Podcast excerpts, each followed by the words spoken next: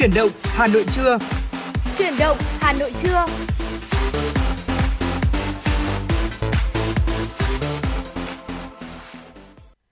Xin được gửi lời chào tới quý vị thính giả. Chúng ta gặp lại nhau trong chương trình chuyển động Hà Nội trưa trên tần số FM 96 MHz ở khung giờ quen thuộc từ 10 giờ tới 12 giờ ở cùng với Phương Nga và Thông Minh. Thưa quý vị, 120 phút trực tiếp của chuyển động Hà Nội. Chúng ta sẽ cùng nhau chuyển động với những dòng chảy tin tức ờ, Ờ, đáng quan tâm trong ngày ờ, trong nước cũng như là quốc tế. Bên cạnh đó là những tiểu mục nhỏ, những gợi ý ờ, cùng đi ăn, đi chơi hay là những chia sẻ về những chủ đề liên quan tới thủ đô Hà Nội của chúng ta tiểu mục sống khỏe cùng FM96 và bên cạnh đó không thể thiếu nữa đó là những giai điệu âm nhạc. Quý vị đừng quên đường dây nóng tương tác cùng với chương trình 024 3773 6688 để có thể yêu cầu ngay lúc này trên sóng phát thanh những ca khúc mà quý vị muốn lắng nghe hay là gửi tặng tới người thân, bạn bè của mình nhé. Dạ vâng, à, Thu Minh xin được gửi lời chào tới uh, quý vị thính giả. Rất vui khi uh, lại được đồng hành cùng với quý cùng với quý vị, cùng với Phương Nga trong chương trình chuyển động Hà Nội buổi trưa ngày hôm nay. Ừ.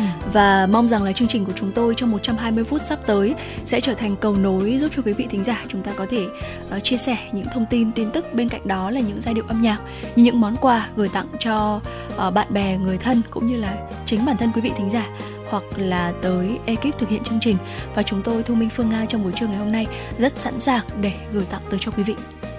Và một sẽ là một ca khúc đầu tiên để chúng ta có thể khởi động cho ờ, 120 phút trực tiếp của chuyển động Hà Nội trưa nay. Ờ, một ca khúc về tình yêu được thể hiện bởi họa mi tóc nâu Mỹ Tâm. Gửi tình yêu của em, mời quý vị cùng thưởng thức.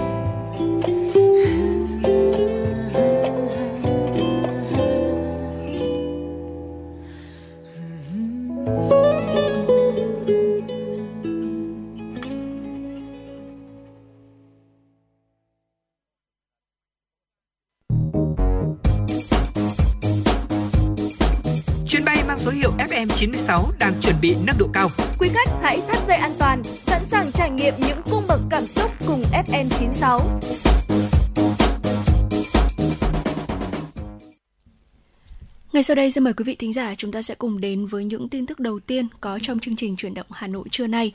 Ngày hôm qua tại Hà Nội, Hội đồng thi tuyển công chức cơ quan Trung ương đoàn tổ chức lễ khai mạc thi tuyển dụng công chức năm 2023. Tại chương trình đã công bố các quyết định thành lập Hội đồng thi tuyển, Ban giám sát, Ban coi thi kỳ thi tuyển công chức cơ quan Trung ương đoàn năm 2023, thông báo tuyển dụng công chức năm 2023. Theo đó, Hội đồng thi tuyển đã triệu tập 145 thí sinh đủ tiêu chuẩn điều kiện dự thi công chức. Năm nay sẽ tuyển dụng 40 chỉ tiêu vào công tác tại các ban đơn vị của cơ quan Trung ương đoàn. Phát biểu khai mạc, anh Nguyễn Ngọc Lương, Bí thư Thường trực Trung ương Đoàn, Chủ tịch Hội đồng thi tuyển cho biết, so với các năm thi trước, năm nay chỉ tiêu số lượng thí sinh đăng ký dự thi nhiều hơn, có sự cạnh tranh lớn hơn. Năm nay, vòng thi kiến thức chung diễn ra theo hình thức trắc nghiệm trên máy vi tính theo quy định của nghị định của chính phủ.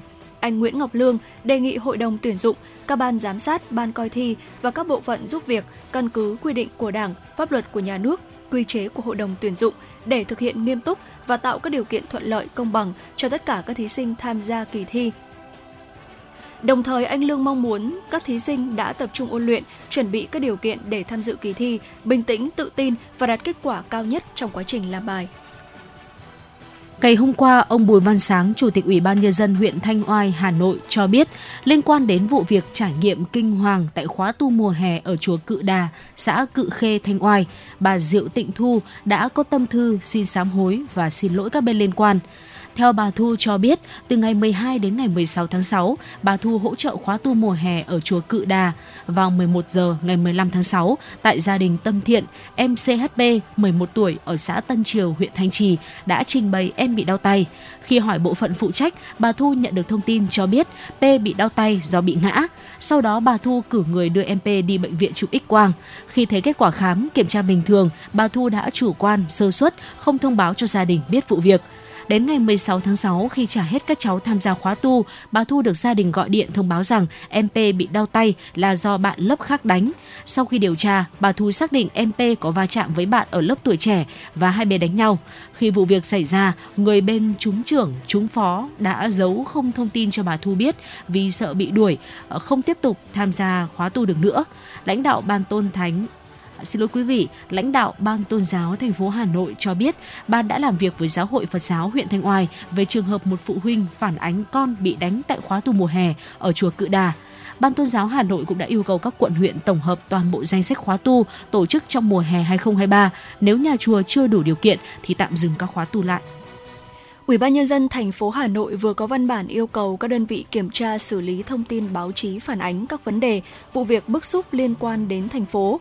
Văn bản nêu rõ ngày 9 tháng 6 năm 2023, Văn phòng Thành ủy có công văn số 2434 CVVPTU truyền đạt ý kiến chỉ đạo của đồng chí Bí thư Thành ủy về các vấn đề vụ việc bức xúc trên địa bàn thành phố do báo chí phản ánh theo báo cáo của Ban tuyên giáo Thành ủy về việc này, Chủ tịch Ủy ban nhân dân thành phố giao giám đốc, thủ trưởng các cơ quan đơn vị chỉ đạo kiểm tra, làm rõ thông tin và xử lý các vấn đề báo chí phản ánh theo quy định pháp luật.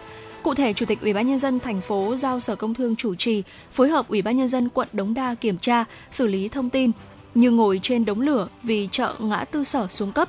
Ủy ban nhân dân huyện Gia Lâm kiểm tra xử lý thông tin Hà Nội hàng loạt hố cáp quang, mất nắp, răng bẫy người đi đường.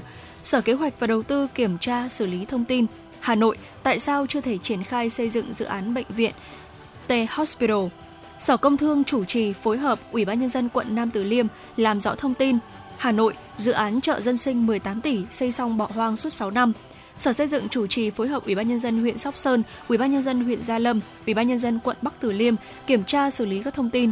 Sóc Sơn, Hà Nội, hoạt động xây dựng trái phép tái diễn rầm rộ. Hà Nội dấu hỏi trong công tác quản lý đất đai tại dự án Phù Đồng Green Park, Hà Nội cần làm rõ nhiều dấu hiệu sai phạm về trật tự xây dựng trên địa bàn quận Bắc Từ Liêm. Ủy ban nhân dân thành phố giao các đơn vị địa phương báo cáo kết quả kiểm tra xử lý về ban tuyên giáo thành ủy, Ủy ban nhân dân thành phố trước ngày 25 tháng 6 năm 2023, thực hiện thông tin trả lời báo chí theo quy định. Bản tin phòng chống dịch COVID-19 tại Việt Nam của Bộ Y tế ngày hôm qua cho biết có 55 ca mắc mới, thấp nhất trong gần 2,5 tháng qua. Kể từ đầu dịch đến nay, Việt Nam có 11 triệu 619.322 ca nhiễm, đứng thứ 13 trên 231 quốc gia và vùng lãnh thổ. Trong khi với tỷ lệ số ca nhiễm trên 1 triệu dân, Việt Nam đứng thứ 120 trên 231 quốc gia và vùng lãnh thổ. Bệnh nhân được công bố khỏi bệnh trong ngày là 32 ca, nâng tổng số ca được điều trị khỏi lên là hơn 10 triệu ca. Số bệnh nhân đang thở oxy là 2 ca, trong đó thở oxy qua mặt nạ 1 ca, thở oxy dòng cao HFNC 0 ca, thở máy không xâm lấn 1 ca, thở máy xâm lấn 0 ca, thở ECMO nhận trong 7 ngày qua à, thở ECMO là 0 ca, số bệnh nhân tử vong trong ngày ghi nhận 0 ca tử vong. Trung bình số ca tử vong ghi nhận trong 7 ngày qua là không có ca nào. Tổng số ca tử vong do COVID-19 tại Việt Nam tính đến nay là hơn 43.000 ca, chiếm tỷ lệ 0,4% so với tổng số ca nhiễm. Đó là những tin tức trong nước đáng quan tâm đầu tiên à, chúng tôi nhận được từ biên tập viên Thu Vân và sẽ còn những dòng chảy tin tức tiếp tục ở phía sau của chương trình. Còn bây giờ thì mời quý vị chúng ta cùng quay trở lại với âm nhạc trước khi đến với tiểu mục tiếp theo của chương trình chuyển động Hà Nội trưa nay. À, mời quý vị cùng thưởng thức ca khúc rồi mình sẽ gặp nhau với giọng ca Văn Mai Hương. Chúng tôi sẽ quay trở lại sau ca khúc này lỡ mai ta rời xa, xin đừng ưu sầu lâu quá. Nếu lỡ mai ta rời xa, chỉ là khoảng cách thôi mà. Sẽ chỉ là những giờ phút, cảm thấy cô đơn một chút. Chỉ cần ta nhớ về nhau thế thôi. Trái đất bao la rộng lớn, chỉ người ta là không lớn. Vẫn mãi như đứa trẻ con tròn. Có cách xa nhau là nhớ mới biết xa nhau là ngỡ đời tựa cơn mơ, phút tan bất ngờ. Rồi mình sẽ gặp nhau. Lúc nước mưa tan đi trong tiếng rồi mình sẽ gặp nhau. Lúc ánh nắng thay cơn mưa cất lời. Rồi mình sẽ gặp nhau vì cuộc đời có dài đâu mà. Thời gian bao sẽ gặp nhau. Lúc ánh sáng xua đi đêm tối rồi mình sẽ gặp nhau. Lúc ký ức thay bông hoa trong trên rồi mình sẽ gặp nhau vì cuộc đời có dài đâu mà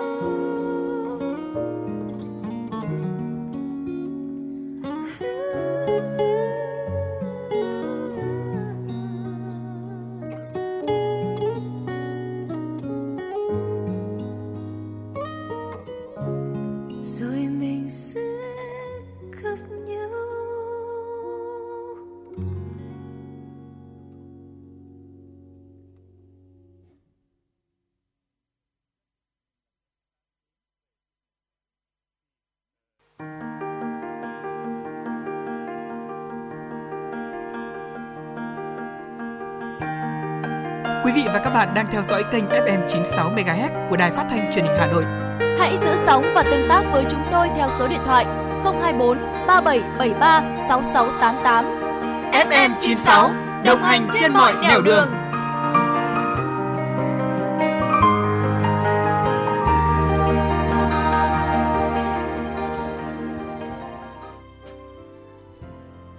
Thưa quý vị, quay trở lại với chương trình chuyển động Hà Nội trưa nay. Chúng ta đang ở trong tháng 6 và cũng là mùa đẹp nhất uh, của mùa sen. Ở Hà Nội khi vào hè thì người ta nghĩ ngay đến nét đẹp ở đầm sen Hồ Tây và hoa sen từ xa xưa thì đã là nguồn cảm hứng của người Hà Nội. Tháng 6 tháng 7 chính là thời gian mà sen bắt đầu nở rộ. Ờ, trước đây, những thập niên 60, 70 của thế kỷ trước, Hà Nội có nhiều đầm sen rộng lớn với bạt ngàn hoa nở rộ như một tấm thảm lung linh trong nắng hè khi mặt trời vừa thức giấc. Ờ, điển hình cho những đầm sen có diện tích mênh mông là đầm trị, đầm bảy. Ngày nay do nhu cầu quỹ đất phát triển nên các hồ sen, đầm sen bị thu hẹp đi nhiều. Nhưng mà vẫn còn đó những hồ đầm do người dân sống trên địa bàn xã Tứ Liên, Tứ Tổng xưa ở quận Tây Hồ đang phát triển. Ngoài nét đẹp thanh tao, người trồng sen còn thu hoạch được hạt sen vào cuối vụ khi hoa đã tàn. Nhiều năm gần đây thì có một số người từ nơi khác đến Hồ Tây thầu lại những mặt nước để trồng sen. Ngoài mục đích lấy hoa và nhị sen để ướp trà thì họ còn nhạy bén kinh doanh một nghề mới mẻ đang rất được ưa chuộng. Đó là giữa những ngày tháng nóng bức mùa hè, những chật trội sầm uất náo nhiệt nơi phố phường, thì còn gì vui thú bằng bảo nhau tìm đến những đầm sen ven hồ Tây để được hít thở không khí trong lành, tận hưởng vẻ đẹp của sen, ngắm nhìn những bông mới nở với màu sắc rực rỡ còn đọng những hạt sương mai, rồi díu dít bên nhau qua những tấm hình bằng máy điện thoại. Và đây thì cũng là điểm nhấn của các nghệ sĩ nhiếp ảnh để cho ra những tác phẩm ảnh nghệ thuật về sen. Đã có những nghệ sĩ nhiếp ảnh, nhiếp ảnh gia cất công từ thành phố Hồ Chí Minh ra Hà Nội để được ngắm phong cảnh Hồ Tây, để được chụp những bức ảnh sen trong nắng ban mai và họ đã thành công ở tác phẩm ảnh nghệ thuật trong các lần triển lãm ảnh trong và ngoài nước. Khi tiếng ve dâm gian trên các con đường góc phố của Hà Nội thì cũng là lúc mà hoa phượng khoe sắc đỏ rực ven Hồ Tây, Hồ Trúc Bạch, soi bóng lung linh trên mặt nước. Hà Nội với nhiều con phố dợp bóng cây, đâu đó vẫn điểm những chùm hoa phượng, hoa bằng lăng, hoa ban tím phớt hồng tạo thành những mảng chấm phá giữa một thành phố hiện đại đầy chất thơ. Và người Hà Nội thì vẫn chờ và có thú chơi sen, thưởng thức hương thơm, ngắm hoa sen trong nhà mình. Có gì đẹp bằng trong một phòng khách sang trọng ấm cúng mà lại được uh, sắp xếp một lọ hoa sen dịu dàng, hương thơm lan tỏa quyến rũ. Hoa sen thì không rực rỡ như liều nhiều loài hoa khác, nó có nét đẹp thanh tao, giản dị và một hương thơm nhẹ nhàng tạo có cảm giác như là đang lạc giữa những ờ, ngôi chùa cổ kính ở đâu đó thoang thoảng mùi trầm hương quyện với lại hương sen tinh khiết. À, thi thoảng thì tiếng chuông chùa ngân vang rồi là rơi vào không gian tĩnh lặng. Chẳng thế mà đã từ xa xưa người ta thuộc lòng những câu ca dao. Trong đầm gì đẹp bằng sen lá xanh bông trắng lại chen nhị vàng. Nhị vàng bông trắng lá xanh gần bùn mà chẳng hôi tanh mùi bùn. Quả thật là sen có vị trí riêng ở trong các loài hoa. Cứ lớn lên vươn mình khoe sắc từ trong lớp bùn mà vẫn đẹp lung linh vẫn có một cái nét quyến rũ lạ thường Thời điểm Hà Nội rộ sen từ các vùng ven đô đổ về mới tờ mưa sáng khi mà vừng đông vừa hé ở đường chân trời. Hoa sen từng bó lớn, bó nhỏ được chuyên chở bằng quang gánh, xe đạp, xe máy đổ về các chợ đầu mối rồi là bắt đầu tỏa đi khắp các con phố. Đi trên đường thì ta cũng sẽ dễ bắt gặp những chiếc xe đạp cũ kỹ, đằng sau đèo một rổ hoa sen, được xếp thành từng bó gọn gàng. Đóa sen được nâng niu nép mình bên những tàu lá xanh ướt đẫm những hạt sương sớm. Đâu đó vài thiếu nữ dừng chân ven đường để chọn cho mình một bó hoa tươi. Ở những bàn tay mềm mại nhẹ nhàng nấc nâng nhấc lên rồi lại hạ xuống. Ở cô hàng hoa niềm nở chiều khách mở những bó hoa còn tươi nguyên tỏa ra hương thơm nhẹ nhàng để khách chọn những cánh sen bắt đầu chúm chím hé mở để lộ những nhị vàng óng ánh. Nhiều người chơi sen, yêu sen thì còn cầu kỳ tìm đến tận các đầm ven hồ Tây vào buổi sáng để được chủ đầm hái cho những bông đẹp nhất theo yêu cầu. Sau đó thì thưởng thức tách trà nóng được ướp trong chính những bông sen do chủ nhân pha mời khách. Đã nhiều năm nay vào những ngày hè tháng 6 tháng 7, nhiều đầm sen ven Hồ Tây là điểm nhấn để du khách có dịp chiêm ngưỡng những bông sen sắc hồng, đỏ, trắng giữa bạt ngàn màu xanh của lá, lung linh trong mặt nước hồ gợn sóng. Để rồi khi ra về thì họ cũng mang theo những nét đẹp của sen ở trong tâm trí, nét đẹp của sự thanh tao, mộc mạc, không kiêu kỳ mà quyến rũ như chính tâm hồn người Hà Nội. Thưa quý vị, đó là những dòng cảm xúc trong tiểu mục Khám phá Hà Nội Ờ, của chương trình chuyển động Hà Nội trưa nay. Và có thể nói rằng là Hà Nội chúng ta theo từng tháng thì sẽ có những cái loài hoa đặc trưng khác nhau ờ, tô điểm thêm cho cái bức tranh màu sắc. Mùa hè thì là một cái mùa nóng vàng lên rất là rực rỡ, ờ, không chỉ là có sắc đỏ rực của hoa phượng hay là những cái sắc vàng rực rỡ của những cái loài hoa khác rất là quen thuộc và chúng ta còn có cả cái nét uh, thanh tao dịu dàng nhẹ nhàng của hoa sen nữa. Ờ, và có thể thấy rằng là đó là một cái niềm tự hào riêng của thủ đô Hà Nội. Một cái nét mà có lẽ là đi đến đâu chúng ta cũng có thể uh, đem nó để giới thiệu hay là uh, cùng với lại những người bạn từ những địa phương khác đến để chúng ta đi uh, ngắm sen trong cái thời điểm này. Và đó là những uh, nội dung, những ờ, dòng cảm xúc chúng tôi muốn gửi đến quý vị trong tiểu mục khám phá Hà Nội trưa nay.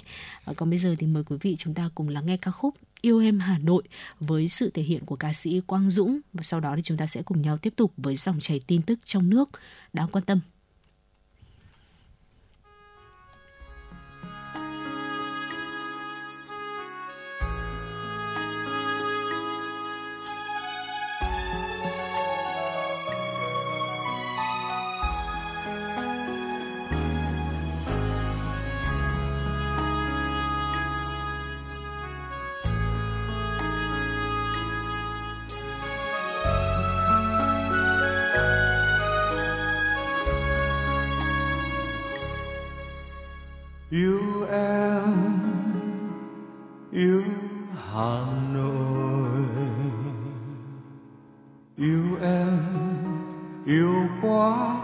Hà nội ơi. Hà nội cổ kính nghìn năm, hà nội bình yên, gió ngập mùi hoa sữa. Tôi có em, người con gái, lang thang đường cổ ngư, nắng nhạt tóc chấm buồn. Quay quắt nhớ một ngày xa em, xanh xanh mắt nồng nàn đôi tay. Hà nội của em hay hà nội đầy ấp trong tôi? Nhớ những con đê nhớ chiều hồ tây, nhớ tiếng giao đêm, phố lạnh về khuya. Hiu hắt rơi, nỗi nhớ chìm vào xưa lao sao phố dòng người chen chân, lung linh nắng ngọc hà thơm hoa. Hà nội của em, nghe hồng hà cuộn sóng đêm đêm. Có bên ga xưa, tiễn một người đi. Có khách xa thăm phố lạ chàng thi. Tôi có em, yêu quá hà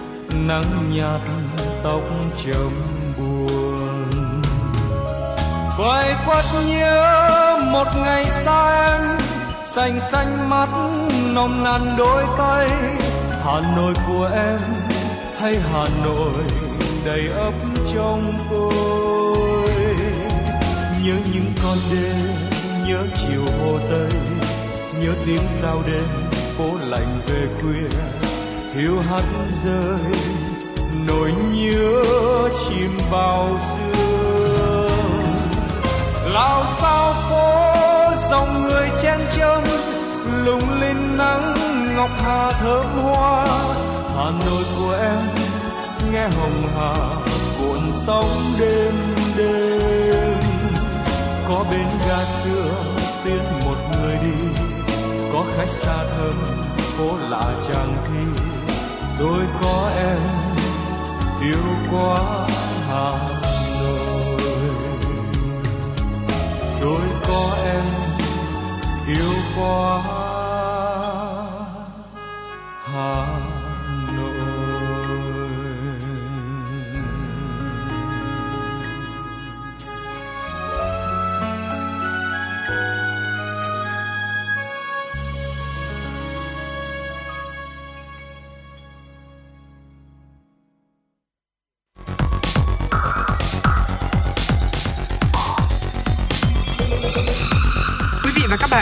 dõi kênh FM 96 MHz của đài phát thanh truyền hình Hà Nội. Hãy giữ sóng và tương tác với chúng tôi theo số điện thoại 024 3773 6688.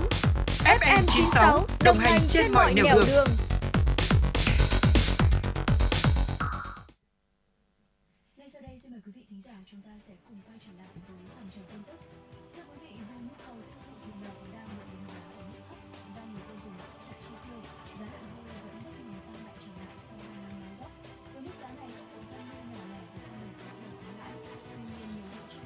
Tỏ ra thận trọng trong việc tận dụng cơ hội để tái đàn. Theo ghi nhận, giá lợn hơi ngày hôm qua tại miền Bắc được giao dịch trong khoảng 59.000 đến 63.000 đồng 1 kg. Tại khu vực miền Trung Tây Nguyên, mức giá này dao động khoảng 57.000 đến 61.000 đồng 1 kg. Còn tại khu vực miền Nam, giá lợn hơi dao động từ 57 đến 60.000 đồng 1 kg. Khoảng một tháng trở lại đây, giá lợn hơi đã bắt đầu tăng trở lại và biến động quanh ngưỡng 60.000 đồng 1 kg. Thậm chí có những địa phương ghi nhận mức giá 63.000 đồng 1 kg. Đây là mức tăng cao nhất từ đầu năm đến nay và là vùng giá các doanh nghiệp và các hộ chăn nuôi nhỏ lẻ bắt đầu có lãi. Thưa quý vị, nhiều mặt hàng nông sản Việt Nam thời gian qua đã và đang tạo được chỗ đứng tại các thị trường vùng vịnh. Nhưng nếu nói về danh tiếng sẽ không có gì có thể vượt qua quả chanh không hạt. Chanh không hạt của Việt Nam hiện đang chiếm ưu thế cạnh tranh tuyệt đối tại không ít thị trường nơi đây. Ông Mohamed Naimat, giám đốc công ty G-Food Dubai nói, chanh từ Việt Nam được ưa chuộng bởi hương vị nổi bật so với chanh từ nước khác. À, chúng tôi hiện còn nhập về để tái xuất sang các nước vùng vịnh khác như là Ả Rập Xê Út, Oman, Bahrain hay là Qatar. À, có thể nói chanh không hạt từ Việt Nam là một loại chanh đang được uh, rất ưa chuộng tại những thị trường vùng vịnh Ờ, và vẫn có thể nhập từ Ấn Độ hay là Nam Phi. Chanh không hạt từ Việt Nam là loại chanh xanh, ờ, nhưng với người Trung Đông chanh xanh và chanh vàng là hai loại quả không thể thay thế nhau. Chanh xanh dành cho những món ăn cần độ thơm và đặc biệt để pha nước uống. Chanh xanh nay tạo nên một dấu ấn rõ của Việt Nam tại các siêu thị vùng vịnh. Ông Kamal Vachani, giám đốc tập đoàn Almeya nói, Hiện chúng tôi nhận thấy có nhiều khách hàng muốn mua các nông sản của Việt Nam. Nó tạo cho Almeya sự tự tin để nhập khẩu thêm nhiều loại nông sản và thực phẩm khác nữa. Trong đó, chanh rõ ràng là một sản phẩm rất quan trọng từ Việt Nam. Theo Trung tâm Dự báo Khí tượng Thủy văn Quốc gia, ngày và đêm hôm nay, khu vực Bắc Bộ có mưa rào và rông, cục bộ có mưa to đến rất to với lượng mưa 20 đến 40 mm, có nơi trên 70 mm. Trong mưa rông có khả năng xảy ra lốc xét, mưa đá và gió giật mạnh. Mưa to cục bộ có khả năng gây ra tình trạng ngập úng tại các vùng trũng thấp. Cảnh báo cấp độ rủi ro thiên tai do lốc xét cấp 1 do ảnh hưởng của nắng nóng và nắng nóng gai gắt kết hợp với độ ẩm trong không khí giảm thấp và gió Tây Nam gây hiệu ứng phơn nên có nguy cơ xảy ra cháy nổ và hỏa hoạn ở khu vực dân cư do nhu cầu sử dụng điện tăng cao và nguy cơ xảy ra cháy rừng. Ngoài ra nắng nóng còn có thể gây tình trạng mất nước, kiệt sức, đột quỵ do sốc nhiệt đối với cơ thể người khi tiếp xúc lâu với nền nhiệt độ cao. Nhiệt độ dự báo trong các bản tin nắng nóng và nhiệt độ cảm nhận thực tế ngoài trời có thể chênh lệch từ 2 đến 4 độ, thậm chí có thể cao hơn phụ thuộc vào các điều kiện mặt đệm như bê tông đường nhựa. Thủ đô Hà Nội ngày có mây, trời nắng nóng, đêm nhiều mây, có mưa rào và rông, và rông rải rác. Trong mưa rông có khả năng xảy ra lốc xét và gió giật mạnh. Gió đông nam đến nam cấp 2, cấp 3, nhiệt độ thấp nhất từ 26 đến 28 độ, nhiệt độ cao nhất từ 34 đến 36 độ, có nơi trên 36 độ. Ngày hôm qua, Công an thành phố Hà Nội cho biết liên quan đến trường hợp chia sẻ thông tin bịa đặt về vụ việc tại Đắk Lắk, Công an quận Tây Hồ đã ra quyết định xử phạt hành chính đối với ông NVS, trú tại phường Phú Thượng, Tây Hồ, Hà Nội, về hành vi chia sẻ thông tin bịa đặt gây hoang mang trong nhân dân, quy định tại điểm D khoản 1 điều 101 Nghị định số 15/2020 NDCP ngày 3 tháng 2 năm 2020, sửa đổi bổ sung theo Nghị định số 14/2022 NDCP ngày 17 tháng 1 năm 2022 của Chính phủ, quy định xử phạt vi phạm hành chính trong lĩnh vực bưu chính viễn thông, tần số vô tuyến điện, công nghệ thông tin và giao dịch điện tử. Mức xử phạt đối với ông NVS là 7,5 triệu đồng. Trước đó, Công an quận Tây Hồ đã phát hiện tài khoản Facebook của ông NVS đã có bình luận với nội dung không đúng sự thực về vụ việc xảy ra tại trụ sở Ủy ban Nhân dân hai xã Ea Tiêu và Ea Cờ Tu, huyện Cư Cu In, tỉnh Đắk Lắk vào dạng sáng 11 tháng 6 năm 2023. Trên cơ sở các tài liệu đã thu thập được, Công an quận Tây Hồ đã mời ông NVS lên trụ sở để làm việc. Tại cơ quan công an, ông NVS đã khai nhận hành vi vi phạm của bản thân, đồng thời cam kết không phát ngôn bình luận những sự việc không được kiểm chứng, không đưa thông tin sai sự thật. Thưa quý vị, đó là những tin tức uh, trong nước đáng quan tâm tiếp theo. Còn bây giờ thì mời quý vị cùng uh, đến với một tiểu mục cũng khá là quen thuộc của chương trình chuyển động Hà Nội, đó là FM96 Travel. Ngày hôm nay thì chúng tôi muốn giới thiệu với quý vị một điểm đến và có cái tiêu chí chính là uh, không quá phổ biến nhưng mà lại sở hữu phong cảnh đẹp và vẫn còn đang khá vắng vẻ và đặc biệt nhất đó là chi phí để mà chúng ta có thể bỏ ra cho một chuyến đi hai ngày một đêm tới đây sẽ khá là rẻ thôi chỉ dưới một triệu đồng à, cụ thể thì ờ, chúng tôi muốn giới thiệu tới quý vị Hữu Lũng, Lạng Sơn.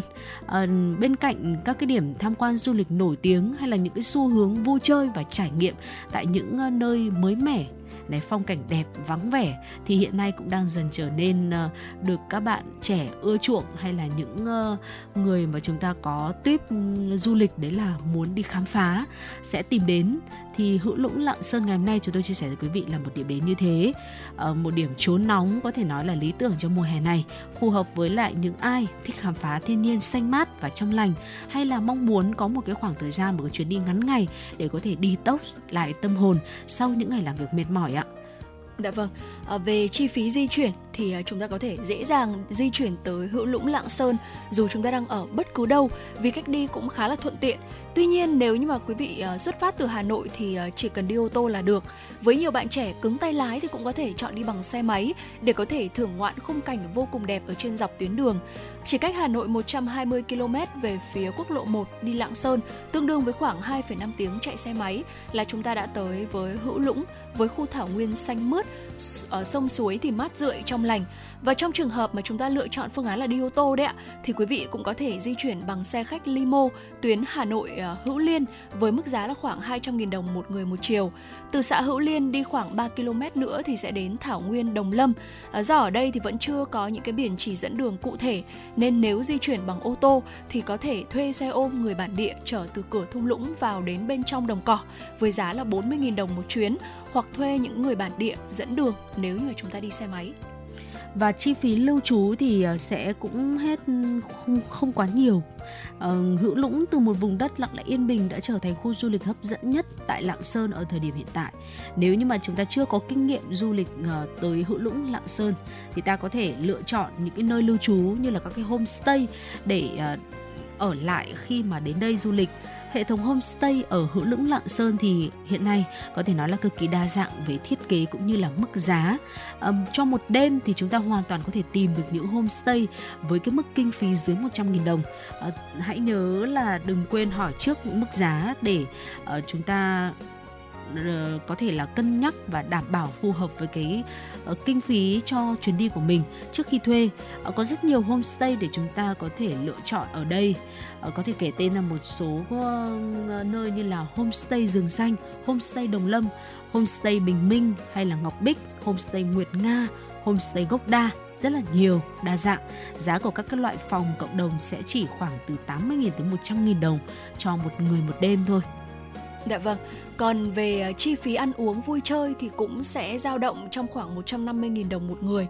Và nếu mà chúng ta không quá sành sỏi hoặc là muốn tìm kiếm những cái món ăn đặc sản vùng miền ạ thì lựa chọn thưởng thức ăn luôn tại homestay sẽ chính là một lựa chọn lý tưởng. Nhìn chung thì ờ, vì chúng ta chỉ đi trong 2 ngày một đêm cho nên là ờ, quý vị và các bạn chỉ có tối đa là hai bữa chính tại Hữu Lũng Lạng Sơn thôi và một bữa sáng cho nên tính ra là chi phí sẽ rất rẻ. Và nếu mà đi nhóm đông chia ra thì cũng sẽ chỉ hết khoảng 100 đến 200 nghìn đồng một người. Và chi phí dành cho việc tham quan vui chơi thì uh, quý vị có thể lựa chọn đi chơi tại một số điểm du lịch miễn phí để tiết kiệm như là cánh đồng lúa Yên Thịnh này hoặc là hồ Nong Dùng, giá vé là khoảng 50.000 đồng một người và tham gia một số trải nghiệm như là chèo thuyền khoảng 50.000 đồng một tiếng, leo núi cắm trại khoảng 400.000 đồng một người. Các chi phí này thì à, quý vị có thể cân nhắc thêm để lựa ra cái phương án phù hợp với ngân sách của mình nhất. Vâng, vậy thì tổng hợp lại các cái mức chi phí mà chúng ta có thể là dành cho chuyến đi tới Hữu Lũng Lạng Sơn trong hai ngày một đêm thì cộng tổng lại cũng chưa tới một triệu đồng đâu ạ. Một cái mức chi phí rất là hợp lý cho một chuyến đi uh, trốn nóng trong cái thời điểm này. Tại thủ đô Hà Nội ờ, chúng ta xuất phát từ Hà Nội thì di chuyển cũng sẽ rất là dễ dàng thôi.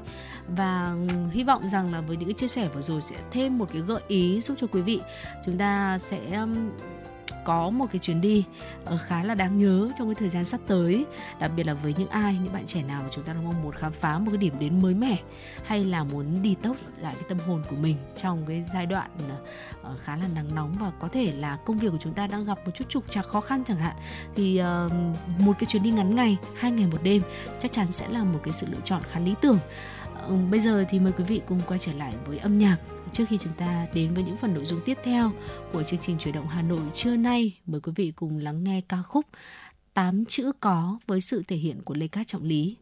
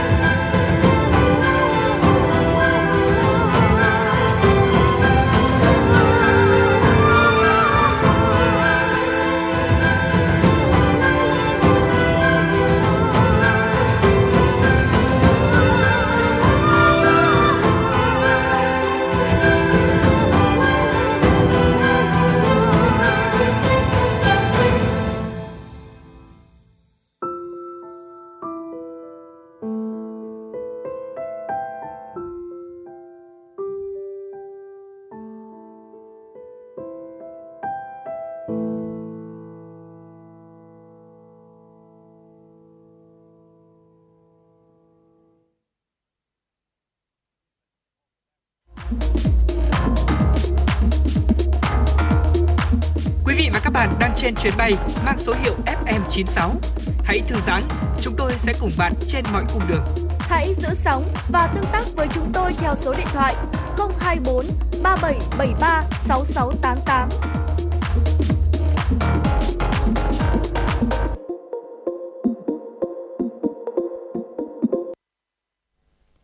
Ngay sau đây xin mời quý vị và các bạn chúng ta sẽ cùng đến với những tin tức quốc tế đáng chú ý. Thưa quý vị, đã có ít nhất 20 người bị bắn và một người thiệt mạng trong vụ xả súng xảy ra sáng sớm hôm qua, theo giờ địa phương, tại một bãi đậu xe của khu trung tâm mua sắm ở ngoài ô Chicago của Mỹ. Phó cảnh sát trưởng Eric Swanson từ văn phòng cảnh sát trưởng hạt Dupet xác nhận ngay trước 12 giờ 30 phút ngày 18 tháng 6, cảnh sát đã có mặt tại khu vực Honey Honeysuckle Rose Lane và đường 83, nghe thấy nhiều tiếng súng nổ lớn tại khu vực đang tập trung đông người. Báo cáo sơ bộ dựa trên lời kể của nhân chứng và nạn nhân cho thấy có ít nhất 20 người bị bắn. Tại thời điểm hiện tại đã có một nạn nhân tử vong. Những người bị thương đã nhanh chóng được đưa đến các bệnh viện gần nhất tại các hạt DuPage, Cook và Will. Hiện chưa có thông tin cụ thể về độ tuổi và tình trạng sức khỏe của các nạn nhân. Động cơ đằng sau vụ việc vẫn chưa rõ ràng. Chúng tôi đang tích cực điều tra. Cảnh sát sở tại cho biết hiện chưa rõ thủ phạm là một tay súng hay có nhiều kẻ tấn công cùng lúc. Bất kỳ ai có thông tin liên quan tới vụ việc được yêu cầu liên hệ khẩn trương với trung tâm điều phối của cảnh sát trưởng hạt DuPage theo số 630 407 2400. Vừa qua tại New York, Hoa Kỳ, phái đoàn 10 nước thành viên Hiệp hội các quốc gia Đông Nam Á ASEAN tại Liên Hợp Quốc và phái đoàn Timor-Leste, quan sát viên của ASEAN đã cùng tham gia tổ chức Ngày Gia đình ASEAN năm 2023. Sự kiện có sự tham gia của hơn 1.000 thành viên các gia đình cán bộ, nhân viên, các phái đoàn, tổng lãnh sự, thương vụ và các cơ quan thông tấn báo chí của các nước thành viên ASEAN ở New York. Cùng tham gia sự kiện còn có Bộ trưởng Ngoại giao Singapore nhân chuyến công tác tại Hoa Kỳ, các đại sứ trưởng phái đoàn Trung Quốc, Nhật Bản, Hàn Quốc tham dự với tư cách khách mời danh dự. Mục đích tổ chức ngày hội là nhằm thông qua các hoạt động văn hóa thể thao và ẩm thực để thắt chặt hơn nữa tình đoàn kết và hữu nghị của đại gia đình ASEAN. Theo đó, tại ngày hội đã diễn ra hàng loạt các hoạt động giao lưu thể thao, giới thiệu một số nét văn hóa nghệ thuật truyền thống của các nước thành viên ASEAN như là mini golf, nhảy bao bố, bóng bàn, kéo co, chuyền bóng nước, thi hát, ném sỏi, đuổi hình bắt chữ, đoàn Việt Nam đã đạt được nhiều giải quan trọng trong các môn thể thao kéo co, bóng bàn. Sự kiện đã diễn ra thành công trong không khí sôi nổi, hào hứng, để lại nhiều ấn tượng đẹp trong lòng mỗi thành viên tham gia, góp phần gắn chặt à, tình đoàn kết cũng như là hữu nghị giữa các nước thành viên, quan sát viên ASEAN và các khách mời. Phó Chủ tịch Đảng vì nước Thái Phun Tham Wechayachai hôm 18 tháng 6 cho biết đảng này sẽ nhượng bộ để đảng tiến bước nắm giữ ghế Chủ tịch Quốc hội nhiệm kỳ mới.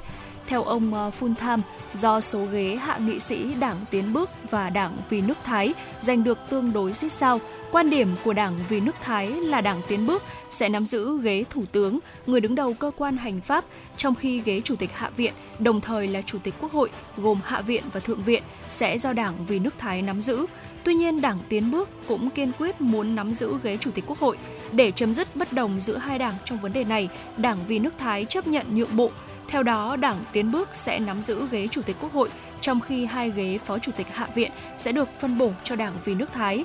Phó Chủ tịch Đảng Vì nước Thái cho biết việc phân bổ này sẽ được lãnh đạo hai đảng thảo luận và thống nhất sau khi Ủy ban bầu cử công bố kết quả chính thức. Truyền thông Hồng Kông cho biết kết quả khảo sát trên được uh, Liên đoàn Công đoàn Hồng Kông công bố vào ngày 17 tháng 6 thông qua việc trả lời bảng câu hỏi từ ngày 1 tới ngày 10 tháng 6. Theo kết quả khảo sát, trong số 748 người được hỏi thì có hơn một nửa phải làm việc hơn 45 giờ mỗi tuần, 7,3% số người được hỏi thậm chí phải làm việc hơn 70 giờ một tuần. Theo khuyến cáo của Tổ chức Lao động Quốc tế ILO, thời gian làm việc trong một tuần nên ở khoảng 40 giờ. Khảo sát cũng cho thấy hơn 70% người được hỏi cho biết phải làm thêm giờ, 60% người phải trả lời tin nhắn của chủ lao động và xử lý các công việc sau khi hết giờ làm việc. Tuy nhiên, có gần 40% người được hỏi phải làm việc thêm giờ nhưng không nhận được thù lao làm thêm giờ.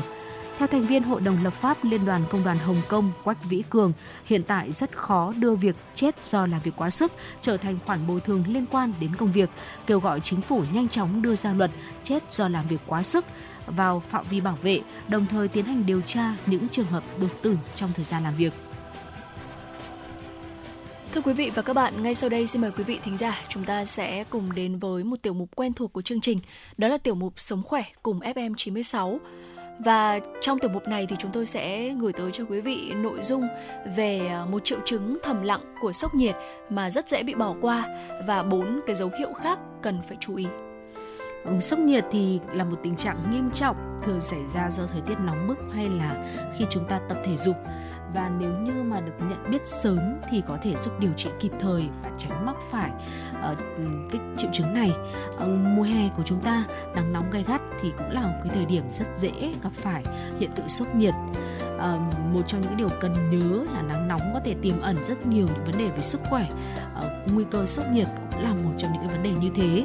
Sốc nhiệt là một tình trạng nghiêm trọng thường xảy ra do thời tiết nóng bức hay là khi chúng ta tập thể dục ở trạng thái này thì cơ thể sẽ không còn khả năng tự làm mát và nhiệt độ ở bên trong cơ thể đạt tới mức nguy hiểm theo Dịch vụ Y tế Quốc gia Anh NHS, sốc nhiệt có thể ảnh hưởng đến bất kỳ ai ở bất kỳ độ tuổi nào nhưng mà sẽ có những đối tượng có nguy cơ cao hơn đó là những người trên 75 tuổi hay là nhóm trẻ sơ sinh hay là nhóm người mắc bệnh nghiêm trọng hoặc là có bệnh nền. Một triệu chứng thầm lặng của sốc nhiệt đó chính là chúng ta cảm thấy rất nóng nhưng lại không tiết ra mồ hôi. NHS cho biết nếu như mà ai đó có dấu hiệu kiệt sức vì nóng, họ sẽ phải cần được hạ nhiệt và chuyển nước ngay lập tức. Dạ vâng ạ. Vậy thì uh, uh, có những cái triệu chứng uh, khác nào của việc uh, sốc nhiệt? Nếu như mà chúng ta ở ngoài nắng quá lâu thì chúng ta có thể sẽ gặp phải tình trạng gọi là kiệt sức vì nóng và đây là phản ứng tự nhiên của cơ thể đối với tình trạng cơ thể quá nóng, mất quá nhiều nước và muối và thường là do đổ mồ hôi quá nhiều. Và khi điều này xảy ra thì bạn có thể là sẽ bị đau đầu này, chóng mặt và lú lẫn, cảm thấy buồn nôn và chuột rút, có thể dễ bị nhầm với sốc nhiệt. Tuy nhiên đối với tình trạng kiệt sức vì nóng thì uh, uh, các cái triệu chứng sẽ hết trong vòng 30 phút sau khi hạ nhiệt. Mặt khác thì sốc nhiệt sẽ nguy hiểm hơn khi mà kéo dài lâu hơn. Thế nhưng may mắn thay thì tình trạng này ít phổ biến hơn nhiều và có bốn cái triệu chứng khác của sốc nhiệt như sau. Đầu tiên là không phản ứng hoặc là mất ý thức. Ngoài ra thì có thể là co giật, sốt trên 40 độ, thở nhanh hoặc là không đều. Vậy thì ứng phó với nắng nóng thì chúng ta cần phải làm những điều gì? Sẽ có một số mẹo để chúng ta có thể làm để giữ cho cơ thể luôn được mát mẻ trong những ngày nắng nóng uh, chắc chắn đầu tiên đó chính là phải tránh uh, tối đa nắng và nóng nếu có thể rồi. À, nếu như mà chúng ta phải ra ngoài thì hãy ở trong bóng râm đặc biệt là từ 11 giờ sáng đến 3 giờ chiều. Và nhớ bôi kem chống nắng thường xuyên đội mũ và mặc quần áo thoáng mát. À, tránh uống rượu những đồ uống chứa caffeine và đồ uống nóng. À, khi tắm thì chúng ta lựa chọn là tắm nước mát hoặc là tha thoa nước mát lên da và đóng cửa sổ vào ban ngày mở cửa sổ vào ban đêm khi mà nhiệt độ bên ngoài đã giảm xuống ờ, quạt thì sẽ có thể giúp ích nếu như mà nhiệt nhiệt độ dưới 35 độ C thì chúng ta ưu tiên sử dụng quạt sẽ tốt hơn. Dạ vâng thưa quý vị, và vừa rồi thì ờ, chính là một vài những chia sẻ của tôi, của chúng tôi về ờ, triệu chứng thầm lặng của sốc nhiệt mà quý vị rất dễ bỏ qua và một vài những cái dấu hiệu mà chúng ta cần chú ý. Mong rằng là những cái dấu hiệu này à, cái nội dung này thì sẽ đem tới cho quý vị à, những cái thông tin hữu ích trong mùa hè này quý vị nhé. Vâng thưa quý vị, còn bây giờ thì mời quý vị chúng ta cùng quay trở lại với không gian âm nhạc của FM96 trước khi đến với khung giờ tiếp theo của chuyển động Hà Nội trưa nay cùng với Phương Nga và Thu Minh. Ở ca khúc tháng tư là lời nói dối của em với sự thể hiện của Hà Anh Tuấn.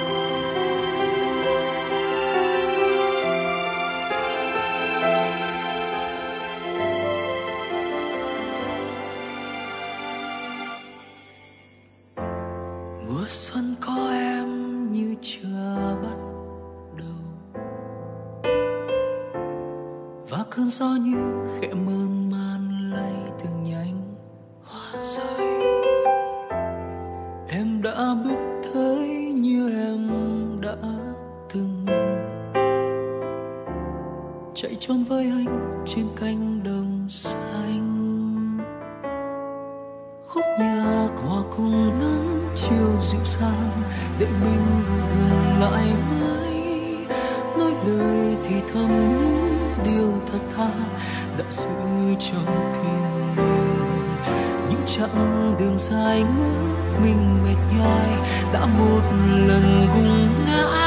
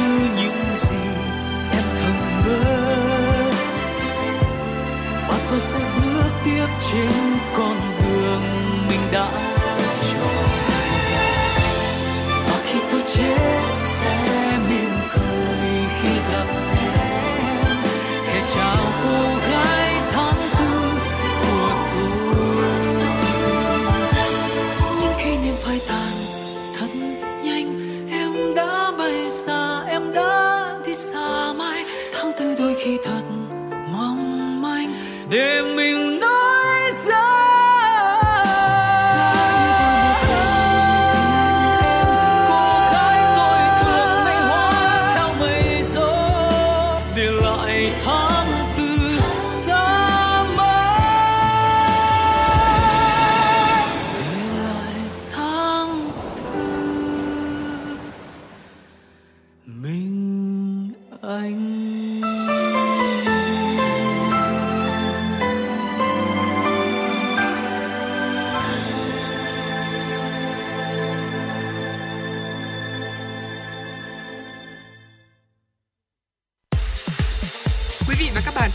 chuyến bay mang số hiệu FM96.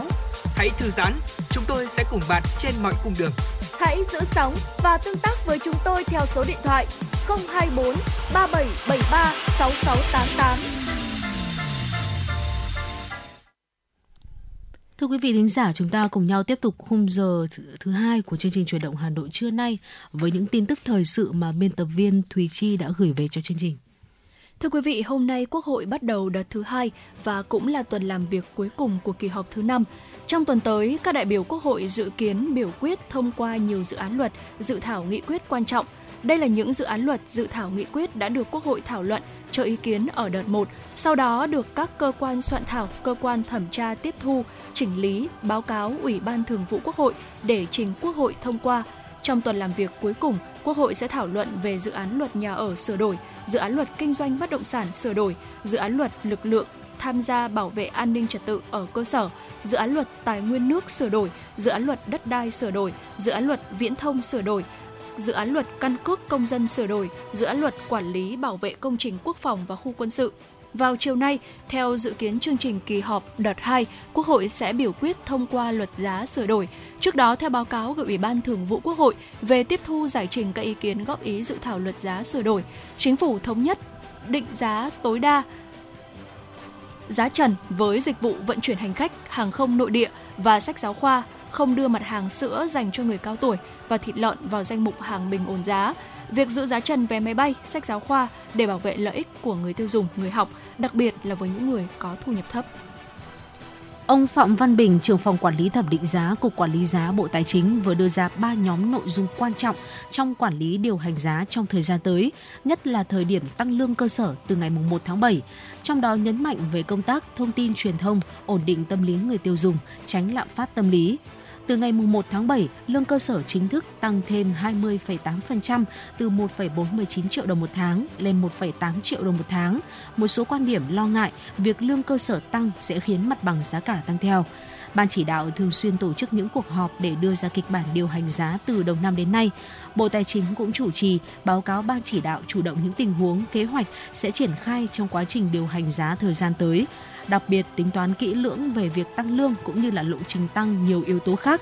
Trong thời gian tới, theo ông Phạm Văn Bình, cần bám sát diễn biến thị trường, giá cả, đảm bảo kiểm soát theo đúng mục tiêu lạm phát quốc hội để ờ, đề ra, đặc biệt chú ý đến những mặt hàng chiến lược có ảnh hưởng lớn như là xăng dầu, đồng thời nắm bắt tình hình cung cầu và những công việc khác trong quá trình thực hiện bình ổn giá đối với một số mặt hàng thuộc danh mục nhà nước định giá trong thời gian tới sẽ tiếp tục điều hành thận trọng, phù hợp với tình hình thực tế trong từng thời kỳ, bởi vì đây cũng là một công cụ trong điều hành giá của nhà nước. Nhóm giải pháp thứ hai được nêu là theo dõi chặt chẽ việc kê khai giá, niêm yết giá cũng như việc kiểm tra chấp hành pháp luật trong công tác quản lý giá, tránh găm hàng, đầu cơ tăng giá bất hợp lý.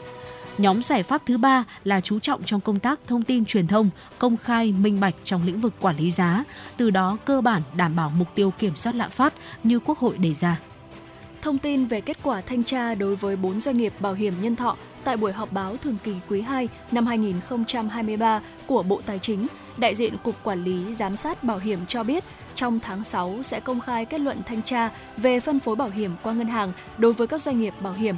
Trước đó, tại cuộc họp báo quý 1, Ông Doãn Thanh Tuấn, Phó Cục trưởng Cục Quản lý Giám sát Bảo hiểm Bộ Tài chính cho biết, năm 2022 đã thanh tra chuyên đề về bán bảo hiểm qua ngân hàng đối với 4 doanh nghiệp bảo hiểm.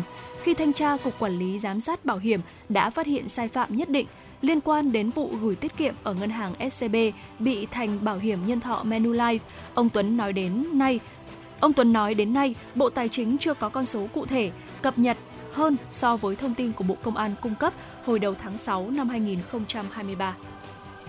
Bộ Công Thương vừa báo cáo Thủ tướng về dự thảo cơ chế khuyến khích phát triển điện mặt trời mái nhà lắp tại nhà ở, công sở, trụ sở doanh nghiệp để tự sử dụng, không bán điện cho tổ chức cá nhân khác – theo đó, người dân doanh nghiệp lắp điện mặt trời mái nhà tại nhà ở, trụ sở làm việc sẽ được miễn giấy phép hoạt động điện lực, giấy chứng nhận đăng ký kinh doanh điện, được miễn hoặc giảm các loại thuế phí và được vay vốn với lãi suất ưu đãi. Các công sở thuộc cơ quan hành chính sự nghiệp, bộ ngành sẽ được ngân sách ưu tiên bố trí vốn khi lắp đặt loại năng lượng này tổ chức cá nhân đầu tư lắp đặt sử dụng hệ thống điện mặt trời mái nhà phải đảm bảo các yêu cầu về an toàn điện, công trình xây dựng, môi trường, phòng cháy chữa cháy. Thưa quý vị, đó là những thông tin ờ, thời sự đáng quan tâm mà biên tập viên Thủy Chi gửi về cho chương trình. À, chúng ta sẽ cùng nhau tiếp tục cập nhật dòng chảy tin tức ở phía sau. Còn bây giờ thì sẽ là thời lượng dành cho âm nhạc. Ngày trôi về phía cũ với sự thể hiện của Trung Quân Idol. Mời quý vị cùng lắng nghe.